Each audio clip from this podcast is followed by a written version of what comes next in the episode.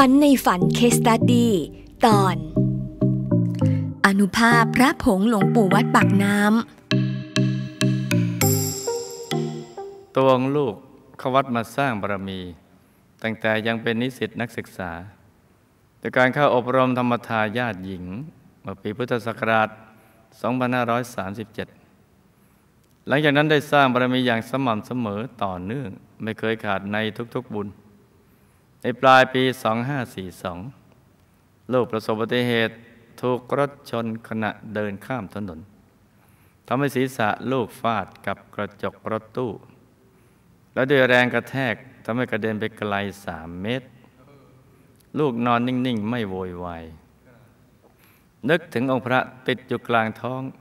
อย่างมีสติ เพื่อจะได้รู้ว่าตัวเองเจ็บหรือเป็นอะไรมากหรือไม่ อ่าอย่างนี้ถูกหลักวิจัยไหมจ๊ะ ผลเอ็กซเรย์ปรากฏว่า สมองไม่กระทบกระเทือนและไม่มีเลือดข้างกระดูกเชิงกรานหักแต่ไม่ต้องข่าเฟือกทำให้บุรุษพยาบาลถึงกับงง แล้วถามลูกว่า ลูกแขวนพระอะไรเลิกจึงบอกไปว่า แขวนพระ พระผงถูกต้องจ้ะพระผงหลวงปู่วัดปากน้ำ คำถาม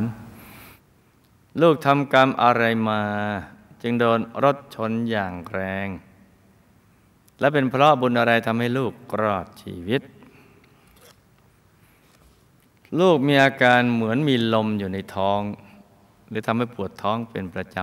ำซึ่งทรมานมากไปหาหมอเอ็กซเรย์และอุลตราซาวก็ไม่พบสาเหตุ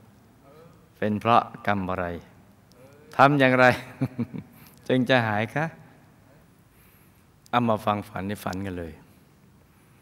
หลับตาฝันเป็นตุเป็นตะตื่นขึ้นมาเท้าหนึ่งที แล้วก็นำมาไล่ฟังเป็นนิยายปรัมปราจา โลกมีกรรมทะเลาะตบตีกันอย่างรุนแรงและกรรมฆ่าสัตว์ทำอาหารในอดีต ตามมาส่งผล เรื่องมีอยู่ว่าชาติหนึ่ง ลูกจะเป็นผู้หญิงแล้วก็มีนิสัยนักเลง ชอบตบตีทะเลาะกันแบบผู้หญิงกับผู้หญิง ต่างกรรมต่างวาระหลายๆครั้งนำมารวมกัน